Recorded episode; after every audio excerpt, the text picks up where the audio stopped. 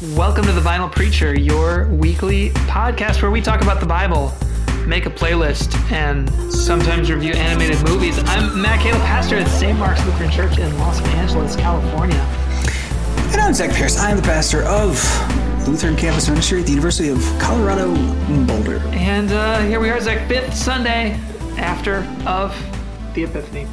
Some say the fifth is the best. Some say that. Some, I mean, surely someone said it. Uh, I do like these texts, but before we get into that, Matt, it's not time for the text yet. I wanted to report back. I did not watch an animated movie. Uh, my media consumption has, has gone down dramatically in the midst of my displacement, which continues, though there appears to be some light on the horizon. Um, Is this going to be an episode of media consumption lately? media consumption lately, I think it is. I, uh, in the HBO Max application on my account, I not long ago added a bunch of things that I wanted to see. I haven't been able to. Yeah. So, like, I haven't seen because there's a lot of good stuff on there right now. Uh, you know, I've told you. Um, eventually, we'll, we'll get to talking about the righteous gemstones. I'm caught up on that, but beyond that, Matt, uh, today I watched the Woodstock '99 documentary. Great. Do you do you remember Woodstock '99, Matt? I mean, I was a senior in high school. Like, what was it, summer of 99? Summer '99, August '99. Yeah, I was like between high school and college. Like, I remember vaguely around. Do I remember being there? No, I did not. I did not go. But I remember, like, That's was it good, it turns out. right? Like, wasn't it bad? It wasn't like a good. I remember Woodstock '99 very vividly because Really? my family was on a trip to the beach. and that was a big deal. And my parents, I know, got frustrated at this, but like we didn't have cable or anything. So anytime we were on vacation with a TV that had cable, I needed to watch like MTV 24 7. Yeah. Yep. And that overlapped with while the Woodstock 99 was going on. So I watched like Kurt Loder, like doing his war correspondence from, uh, from the fields of Rome, New York, uh, during the midst of Woodstock 99. And, uh, I remember like it being crazy and stuff, but it was a real bad idea. And like, it, it just blew my mind. The doc is worth watching. It's two hours. I don't know if it needs to be quite that long, but like it, everything was bad, Matt. Fun fact: three days, right? Uh, in a lot of ways, it's it's it's like responsible for Coachella uh, because like Coachella was the anti. Coachella started in 2000, right? Uh, and one of the big things at Coachella, at least initially, was you, they gave you a water bottle when you came in Oh. and water was four dollars at Woodstock '99, um, and it was incredibly hot and stuff. Uh, so many levels. This was a bad idea. Uh, Woodstock '94, by account, by the according to the documentary, pretty chill, pretty relaxed, uh, pretty enjoyable for most people. Woodstock '99. Wow, Matt. Here's some facts for you. Okay, three days of lineups, right? Multiple stages could you tell me how many female acts played Woodstock 99? Uh, two? It was three. It was three. Out of how many? You know, like a full Coachella style lineup out of 30 at least, right? Uh, and they every day had one woman act. You know, you had your your uh, crowds, and so the the crowds that attracted were not chill, right? Like there was not a lot of chill in the crowd. So your three pre- female performers were, of course, Alanis Morissette, uh, uh, Sheryl Crow, Crow, and, and Jewel, whose uh, Oh, yeah. whose acts were great. Late 90s. yeah, acts not super well received. They were the crowd was very grumbly as they sang. Uh, Saturday night, I'd forgotten exactly. I'd forgot the timeline of when things went incredibly wrong at uh, at Woodstock '99, and so like I couldn't even remember if it finished. Right, like it was so. The images I remembered were so bad, right?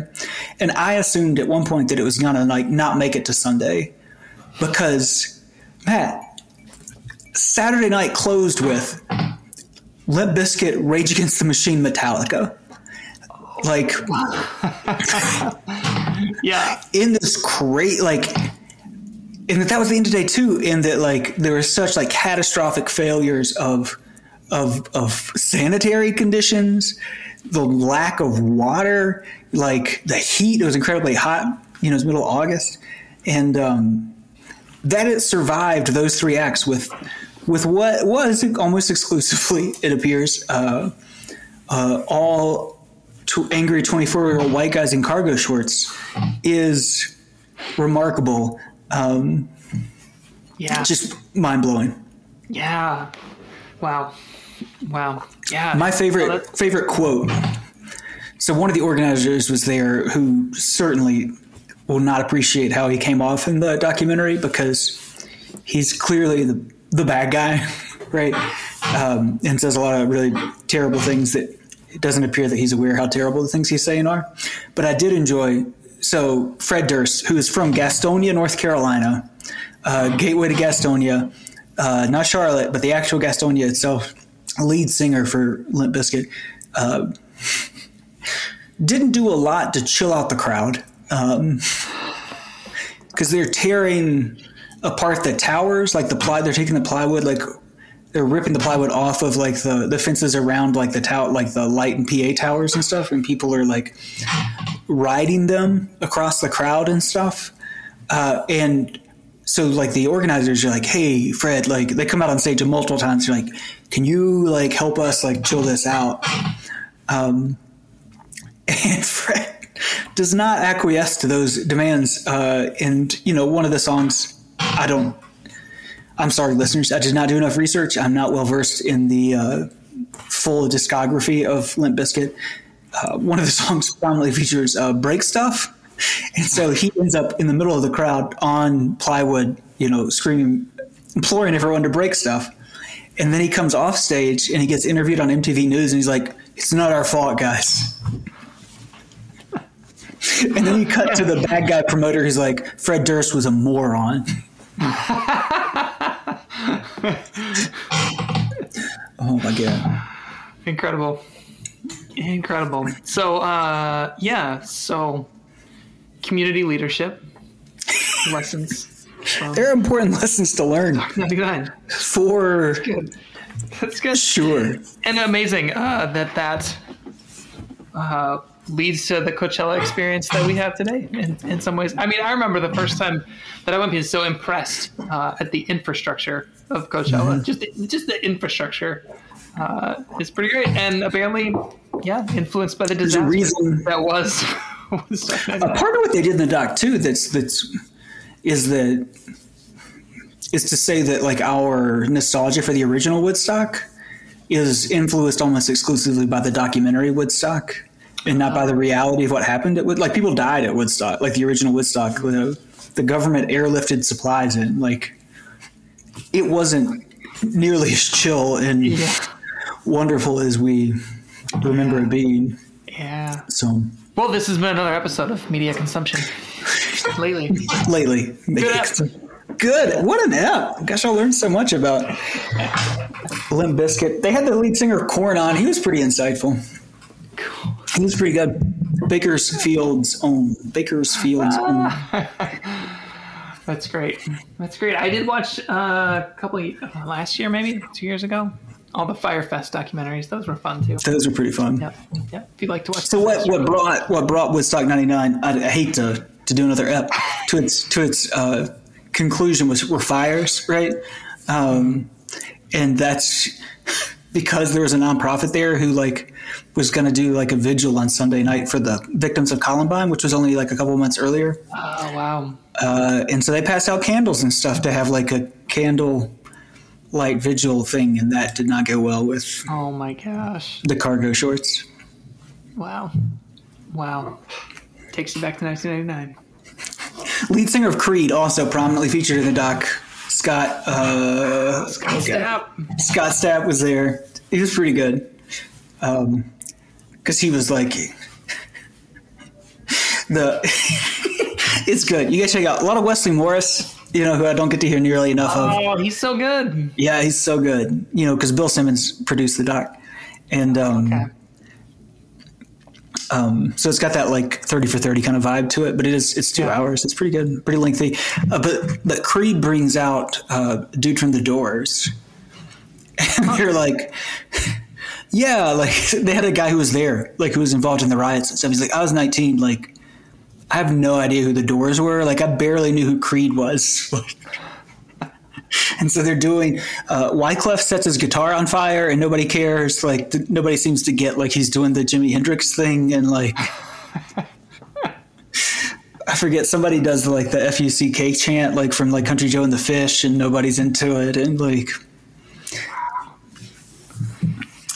Wow. But Wyclef too, though. Yeah, Wyclef was there. DMX. Wesley talks about the DMX uh, performance, which is wild, Matt. Wild, right? Like I'm pretty agnostic on DMX. Mm-hmm. Like I, you know, clearly he's very talented. Um, never hit me in my like developmental spaces and stuff, right? Mm-hmm. Uh, but one of his songs, you know, one of his songs, many of his songs, but one song in particular that was very popular involved uh, uh, talking about my uh, inwards, right? And he does, for his Coachella performance, does call and response where that's the response. And so Wesley Morris like, there are 300,000 white dudes in cargo shorts yelling repeatedly my inwards, right? Like, and he's oh like, this is insane. This yeah. happens. Oh my gosh. Well, thank you for giving our listeners the report on this documentary. Now, look forward to seeing you all at Coachella, where we're going to reenact some of this. Hopefully, they bring out a Limp Bizkit.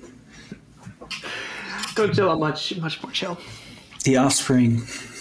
We'll do our full uh, Coachella rundown. Oh, can't wait. I'm still not prepared. I'm not prepared yet either. I'll get there. Though I did hear Brockhampton uh, is breaking up. This will be their final performance at Coachella. One of my students super into Brockhampton. Yeah. Oh, okay. Good to know.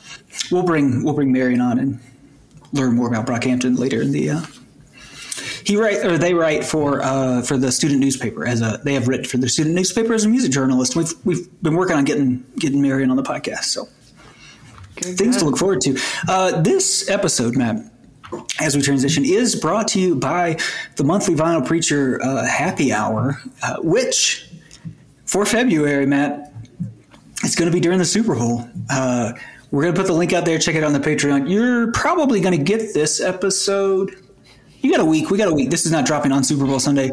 Uh, we're gonna we're gonna zoom uh, and have Zoom happy hour during Super Bowl halftime, so we can critique the musical performance and experience it together. I don't even know, Matt. We're gonna try. It. I'm gonna, gonna be in Minneapolis, actually. Oh, at that time. Uh, X gonna so give it to I'll you. Find some, maybe I'll find some Wi-Fi, and uh, we'll, we'll try to make it work. But I got to work out some logistics crazily enough, like uh, yeah, Super Bowl is going to be in LA, uh, ten minutes from where I live in either direction, uh, and um, um, I'm never gonna be there. I know it's crazy. I did think about changing my flight to see if I could like land on Sunday afternoon, like just to mm-hmm. just to see the uh, the bird's eye view. But yeah, yeah. Who's doing the halftime show, man? Oh my gosh all the Southern California greats, from Dr. Dre to Snoop Oof. Dogg to Mary J. Blige, Kendrick Lamar, uh, and Eminem flying in from Detroit. Uh, so, yeah, all your your LA artists. It's pretty great. Uh, the the trailer is is pretty incredible. Um, LAist did a, a, breakdown of it where they wanted to try to they were trying to figure out where in the world Dr. Dre is because they show him walking down this beach and then it's just like the beach and then the skyline. Like right there's like this kind of blurry yeah. area and then the skyline. they're like, did you just erase like all of? It's a pretty far distance actually between the skyline and and the beach. Uh, can't quite figure out where in Los Angeles he is. Uh, so lots of fun stuff there. I did also enjoy that like Eminem is like coming off a plane because he's coming here from Detroit. Like they got him walking away from private jet to the concert, which is pretty awesome. I, I, did learn today, Matt, unrelated to the doc, um, but keeping it '90s. I didn't know that the prevailing thought was that California Love was originally a Dr. Dre track. Did you know this? No. Yeah, evidently the thinking is that it was a Dre song because if you if you you know go back to your listener listen to California Love, uh, Tupac isn't even on until the second verse. Like you got to go literally two minutes into the song before you hear Tupac. Uh, and Dre was just about to leave Death Row. uh, and that's the only track on the album that Dre produces. Uh, you know, and it features. It doesn't actually feature Tupac that much, and so the thinking, the legend is that that Suge Knight um, uh, said demanded that this had to be on the Tupac album. wow, I mean, it's incredible. It's a it's a it's a classic. It's got that Mad Max video, uh, and just it was the coolest thing ever when Dre came out to do it at Coachella in twenty eighteen. It was. It was super cool. It was super cool. I mean, I also just yeah. Uh, now that I live here in South South Central Los Angeles, uh, just I mean to have this like uh, incredible atom bomb of a song coming up out of uh, out of these streets, as they say, Zach. uh, just a pretty just a pretty great thing, you know. I mean, think it's about. I would love to break down like the history of like California music, right? Because there is like you know you got your Beach Boys, you've got your um, Laurel Canyon, right? There's a certain like California sound, and this mm-hmm. is like I mean, I'm sure that it's. I'm sure if like a like a music historian could break down like how it all develops, but it feels like that is where that is where like there's a new California sound that breaks through that features California in the title like really explicitly. It's just kind of like yeah, it's a kind of a watershed moment. I think. Agreed. Anyway, my yeah. There you go. Well, Matt. Now that we've discussed all that important information, breaking news from the late '90s uh, mid to late 90s. Uh, I think it's time for the text. Time for the text. Isaiah 6, 1 to 8. A reading from Isaiah. In the year that King Uzziah died, I saw the Lord sitting on a throne high and lofty, and the hem of his robe filled the temple. Seraphs were in attendance above him. Each had six wings. With two they covered their faces, and with two they covered their feet, and with two they flew. And one called to another and said, Holy, holy, holy is the Lord of hosts. The whole earth is full of his glory. The pivots on the threshold shook at the voices of those who called, and the house filled with smoke. And I said, Woe is me, I am lost, for I am a man of unclean lips, and I live among a people of unclean lips. Yet my eyes have seen the King, the Lord of hosts. And then one of the seraphs flew to me, holding a live coal that had been taken from the altar with a pair of tongs. The seraph touched my mouth with it and said, now that this has touched your lips, your guilt has departed and your sin is blotted out. And then I heard the voice of the Lord saying, Whom shall I send, and who will go for us? And, he, and I said, Here am I, send me. I'm gonna stop there. You can keep reading, but it's like twice as long. So I'm gonna stop. I'm gonna stop, Zach. Word of the Lord. that's the that's how the liturgical like ending to reading should be. I'm gonna stop. I'm gonna stop. That's it. That's the new liturgical ending. Thanks be to God. Oh, preacher, when they say that, it's not good. Um, Matt, what a classic call story. 8th century prophets here. We're in the 8th century BCE, which is pretty cool. Ko, ko, ko. Uh, it's some of the only Hebrew I still remember from that uh, 8th century prophecy class I took with uh, Klaus Peter Adams. Um, here's the thing, Matt.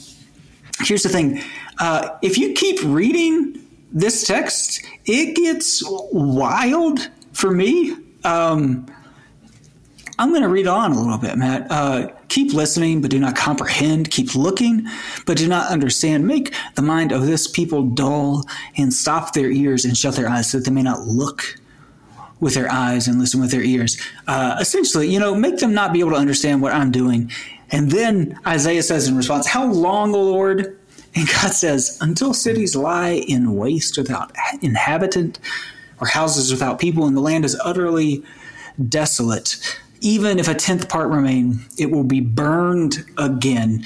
Uh, Matt, I, in my particular context here, uh, preaching that is not going to work very good. Uh, the promise of God of burned cities, because we have lived through that.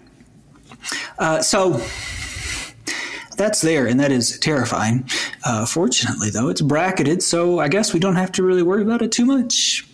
If we're going to look at the text, it is unbracketed. It is the call story of Isaiah. And one of the things that I've harped on a number of times here on the podcast and in real life, working with students, is that in our work, in particular through our, we have kind of a uh, focused discernment project that we call El Camino. And through that work that we've been doing for since 2014, one of the big learnings that I have had uh, is starting with like a biblical theology is the important role that the elements in nature and close connection and relationship with that um, have in discernment in particular and that's really going to be my theme for all the texts this week because uh, really it's it's it's I think it's three call stories, uh, two very explicit call stories in the Old Testament and the Gospel. And here, the essential element in the call story is Isaiah's close relationship with the flames, that it is through the flames that the call of God is heard most clearly through the embers, through those coal, hot coals that touch his lips. In my office, uh, my new office that I just decorated and hung stuff. I got to rehang my 826 LA Time Travel Mart poster uh, from the uh, Neolithic Emerging Technologies Board. Uh, and it says fire good but also bad and so here uh, we get fire good but also bad fire good in that it is the thing that clears the way for isaiah's lips to move and god to work in it who knows perhaps without the the coals literally touching his lips um, we hear no, here I am, Lord. Um, maybe those words aren't spoken, that they're, you know, within the text is a historically a, a purifying function that fire plays, but then we also hear the promise of the destruction that fire brings, as Isaiah down in the brackets, or God, Yahweh down in the brackets, uh, promises that cities will uh, burn. Uh, so I think that's promising and can be turned into good news because we have fire, we have the elements. They are here, they are near to us. They're not things we have to climb mountains to get to. Uh, it's the stuff that we have. It is the stuff of us. If you're looking for other biblical examples, of course, look to the burning bush. Obviously, God speaks literally through a burning bush. If you're looking for more God speaking through through the elements and through the flames, in particular, look to Shadrach, Meshach, and that other guy. Uh, who, uh, when they're standing amidst the flames, that's when Nebuchadnezzar and pals uh, understand and see the will, wheel, there's my accent, will of God most clearly. Amen. Amen. Thank you, Zach. You got it. You got it. Any any earthquake parts here? The earthquake. There's a lot going on here. There is. There's a lot going on, but I think I think you've I think you've got it. I mean, we could talk this text for a long time because uh, there is. There's just so much here. There's so much here, but there is. And Matt, we have a new problem here on the podcast, and that is that our good friend Adam, the Reverend Adam Burnt, Adam Burnt, has started listening, and because he listens now, we get feedback. And because of that, Matt, I'm going to hit on the New Testament reading, the the Pauline letter, real quick, just for Adam because he complained about it. Um, instead of just acquiescing to our demand that preachers do not preach on the Paul. Uh, it's pretty short here and not a good story, but here's the part that uh, um, that I think is important and ties helps tie the text together. Right, uh, it talks about Jesus dying, right, and being buried like a seed, and then, um, but in fact, Christ has been raised from the dead, the first fruits of those who have died, uh, and I think that's like the root of vocation and discernment uh, that that Jesus' vocational identity is rooted very literally in the reality. You can't you know, Lutherans should take up arms if we deny this reality that the, the essence of who Jesus is is found uh, in burying him in the dirt when he returns fully uh, to the dirt from which we are miraculously called up. Uh, into which we shall return, and that that is the the vocational foundation, I think, for any healthy and holistic understanding of vocation. As our good friend St. Augustine says, uh, our bodies are the earth we carry for just a while. Hey man, you're bringing sacred fire today, Zach. Sacred fire, and I've got sources. That's from Confessions, chapter two. Good job. I did Good a lot of job. Oh my gosh. Apparently. Oh but we keep calling, Matt. We keep calling with these stories. Jesus, uh, we're here in Luke 5, 1 to 11. Once, while Jesus was standing beside the lake of Gennesaret, the crowd was pressing in on him to hear the word of God, and he saw two boats there at the shore of the lake. And the fishermen had gone out and were washing their nets. And he got into one of the boats, the one belonging to Simon, and he put out a little way from the shore, and then he sat down and he taught the crowds from the boat. And when he finished speaking, he said to Simon, Put out the boat into the deep water and let your nets down for a catch. And Simon answered, Master, we worked all night long, but caught nothing. Yet if you say so, I will let the nets down. And when they had done this, they caught so many fish that their nets were beginning to break. And so they signaled their partners in the other boat to come and help them. And they came and filled both boats so that they began to sink. But when Simon Peter saw it, he fell down at Jesus said, Go away from me, Lord, for I'm a sinful man. For he and all who were with him were amazed at the catch. And so also were, you know, uh, James and John, the sons of thunder, who were partners with Simon. And Jesus said to Simon, Do not be afraid. From now on, you will be catching people. When they left, when they brought their boats to shore, they left him, they left everything and followed him. Matt, what more do you want? A call story literally on the waters, one of the elements. And the promise, the part that I would hammer on here in my sermon this week, is that uh, invitation for Jesus to let your nets down into the deep water. That if you want to truly discern who God has made you to be and to figure out how to be that person in the world, you got to invest in the place where you are, whether that's the soil, the water, the flames, to dig down into the places where you are. You don't have to go do your Enneagrams. You don't have to go out and find your, your Myers Briggses or your strength finders, your inventories uh, to try to find some uh, ephemeral sense of purpose and knowledge. Dig down in the place where you are, wherever you are. And that is the promise. That is the place where God, um, where you will find uh, the person that God has most clearly made you to be. Matt, you're still muted. well, just just like you tried to mute the Enneagram. Just uh, incredible, incredible stuff. Zach, getting to good news while taking shots at the Enneagram and the Myers. the best is strengths, strengths finder. I have strengths finder. Somebody gave that to me too. Uh, kind of all that stuff. But I think uh, as it's much helpful, as those, but it has to be much, built on the foundation. As, as much as they can be helpful tools, I see what you're getting at. You got to get yeah. into the deep water. However you do that, you got to dig down. You go down. You don't go up. There's your Lutheran Kelly Fryer directional stuff. Good stuff. Yeah, this is a, also just a, a text that, um, yeah, just lots of stuff to work with. Sometimes you don't get that in a text. You go, "What in the world am I supposed to do?" This, this is another good one. It's a good week, y'all. A lot, lot to work with. Strangely, Jesus does not call the disciples here by saying, "Hey, let's do it all for the nookie." no, he does not. Strange. Well, uh, speaking of Limp Bizkit, what are we listening to? Matt, I decided to go three artists who did not play the original Woodstock or Woodstock '99, uh, who firmly had their their the the most success in their musical careers in a decade, which featured zero Woodstocks, the 19 and 80s, Matt, because uh, I'm going elemental songs, and we're going to start with a great one by Cheap Trick called "The Flame," uh, which is a great call like song. Uh, wherever you wherever you go, I'll be with you.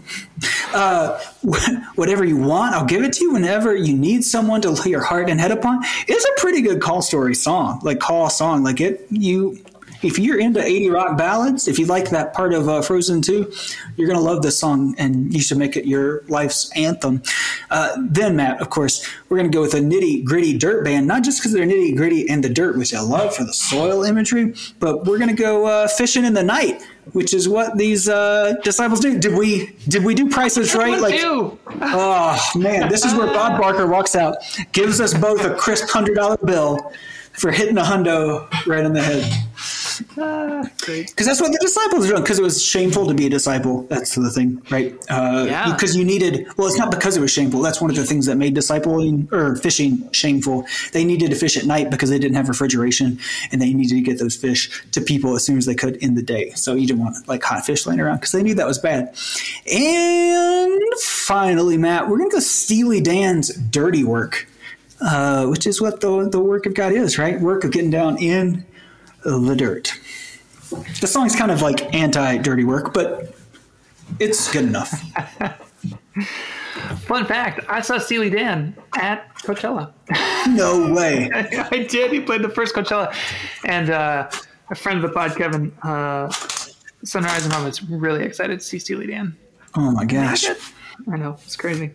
Uh, what am I listening to this week? Well, in addition to uh, Fishing in the Dark by the Nitty Gritty Dirt Band, uh, which, like you said, it's a great song, uh, I'll also throw out uh, Swimming Pools by Kendrick Lamar as you prepare, continue to prepare for that Super Bowl halftime show.